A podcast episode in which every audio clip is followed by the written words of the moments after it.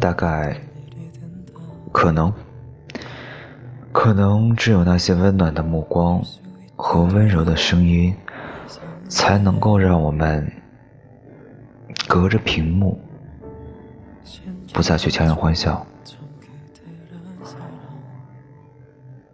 大家好，这是 FM 一二四六五三八，我是亚昭。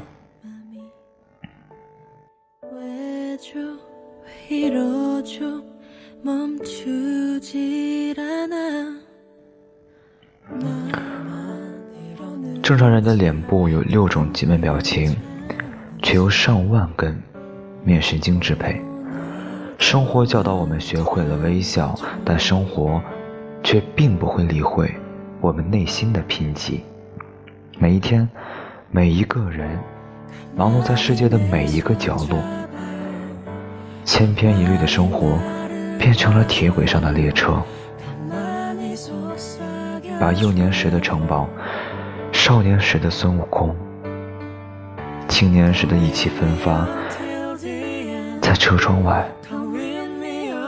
被拉得渐行渐远，你的世界似乎被你所谓的生活所替代。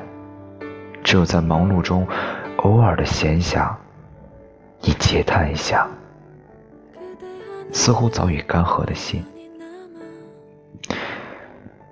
我不知道自己为什么选择当名网络电台主播，因为我们总是在说。在每一个夜晚，去治愈每一个孤独的灵魂。我不知道这是骗自己还是在骗谁，因为我们自己也是很孤独的。很可能这听起来让人出乎意料，但是真的，这是事实，无可置否。我更喜欢把我和听众之间的关系定义为取暖。我们在寂寞中相互慰藉，在孤独中相互陪伴。有时候我也会想，如果我是一名大主播的话，我拥有着超高的人气，拥有着新人们，一如我初入荔枝时的那份艳羡。与憧憬，那么我还会做主播吗？如果换做你，你如何给自己一个痛快而让你自己又很满意的答案呢？成为主播，与其说是为了梦想，倒不如说是为了生活。在生活变得枯燥乏味的时候。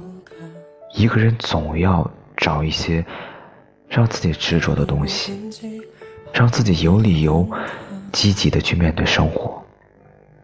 所以，不论是之前的不温不火，还是以后在千万种可能中，我可能会实现的大红大紫，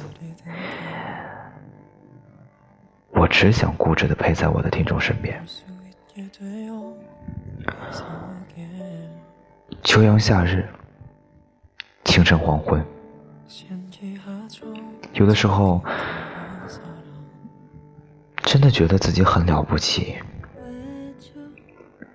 如果说我是大主播的话，那么既然你有那么大的能量，又为何不去继续温暖那么多个心无归所的灵魂呢？如果我是大主播，不，我的确是一名大主播，我很合格，我很优秀，我可以为自己点一个赞吧。就像每天对着镜子里的我一样，做自己的英雄。所以有时候我在想，什么时候在我成为大主播之后，我可以去看一看阿尔卑斯山的皑皑白雪。我想看一看在蓝天映衬下的洁白如银的波浪峰。我很想去感受一下大脚山羊的那些臭脾气，和雷鸟的轻快，雷鸟的可爱。我想在圣诞节的前夕，去尝试度过一下属于阿尔卑斯山的滑雪季。我想给你讲讲我看到的风光，听听我讲述的异地风情。我觉得。我想把整个世界都说给你听，我想给你讲这个世界的每一个角落。